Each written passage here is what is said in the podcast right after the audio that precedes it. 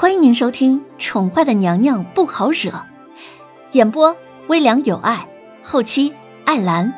欢迎您订阅收听。第六十四集。哈哈，瑶儿，你这话说的可真是颇得朕心呢。某皇帝不知何时已经站在门口许久了，刚好将瑶儿的话听到了耳中。某皇帝来的悄无声息，瑶儿跟凌渊丝毫没有察觉到。那个，皇上，你今儿个怎么来早了？凌渊见状，立马起身理了理身上的褶皱。他走到叶轩寒的面前，一脸无辜的说道：“其实凌渊想问的是，你怎么又来了？” 哦，啊，今日无事。便早早的就退了朝，想来渊儿应该在等朕，就提早来了，免得让渊儿久等。叶轩寒轻轻的瞥了一眼还在冒着热气的茶水，意有所指的说：“封亲王府。”凤清晨在齐国御前侍卫统领魏子峰的带领之下，在京城游玩了好些天。此前，在秦芳的再三提醒之下，终于婉言拒绝了魏子峰要带他游西湖的提议，只带着秦芳上门亲访封亲王府。八王爷，这是父皇命清晨务必亲自送到八王爷手上的礼物。秦芳，将东西拿出来吧。好，紫银呢？拿来，本王瞧瞧。难得七殿下能来齐国游玩，本该本王亲自上门迎接才是。扰烦七殿下亲自来，真是失礼了呀。风亲王年过四旬，依旧风神俊朗的样子。他漫不经心的朝凤清晨做了一个请坐的手势，跟凤清晨相比，丝毫看不出来他已经上了年纪，只是多了几分沉稳而已。是王爷。子言是跟在风亲王身边最久的亲信，他识得秦芳手中的东西乃是一封信，心下便已经将里面的内容猜了个八九不离十。凤清晨抬眸，静静的观察着这位昔日齐国最受宠的八王爷，看起来斯文有礼，为人淡泊，风采依旧不减当年，丝毫看不出这是一个。野心家，八王爷客气了。素闻父皇年轻时跟八王爷乃君子之交，也算是长辈，晚辈前来拜访本就是应该。凤清晨自认为自己看人向来极准，这个八王爷情绪莫测，真性情如何，他也无法判断。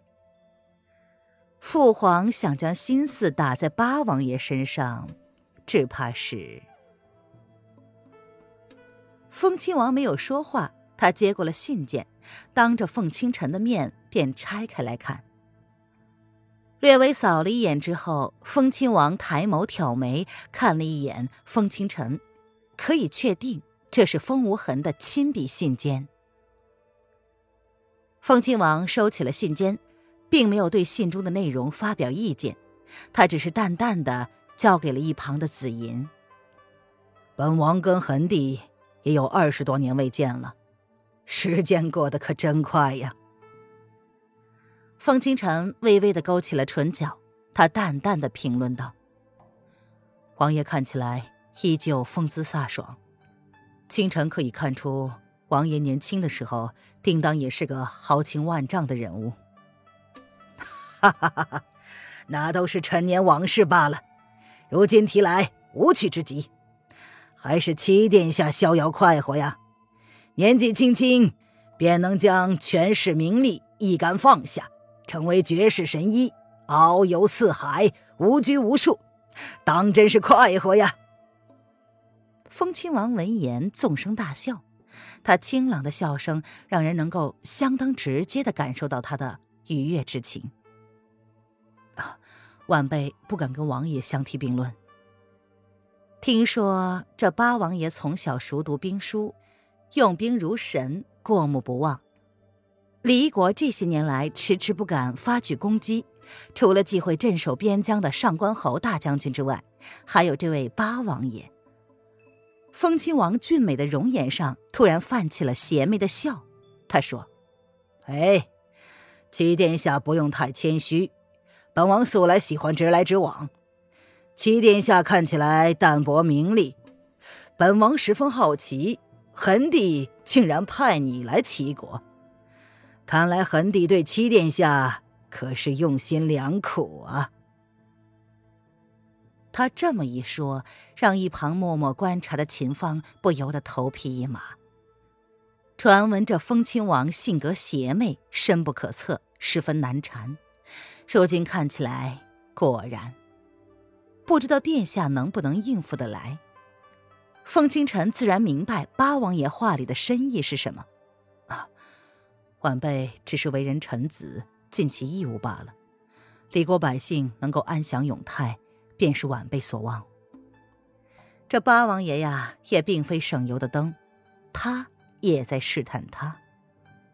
风亲王闻言哈哈大笑：“哈哈哈，说得好，百姓安泰才是为君所求。”过了好一会儿，他才止住了笑意。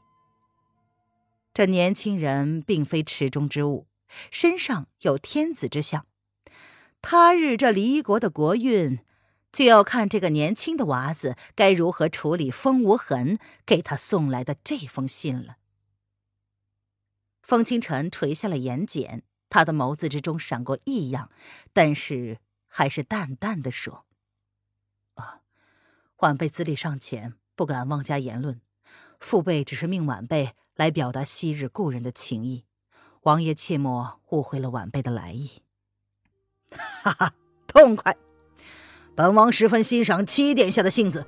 来人呐，今日本王要跟七殿下好好的喝一杯。七殿下若是不介意，就在本王这里做客几日，本王定当亲自招待。八王爷十分欣赏凤清晨细致的观察能力。更佩服他直话直说的性子，很少有人在他面前这般的从容淡定。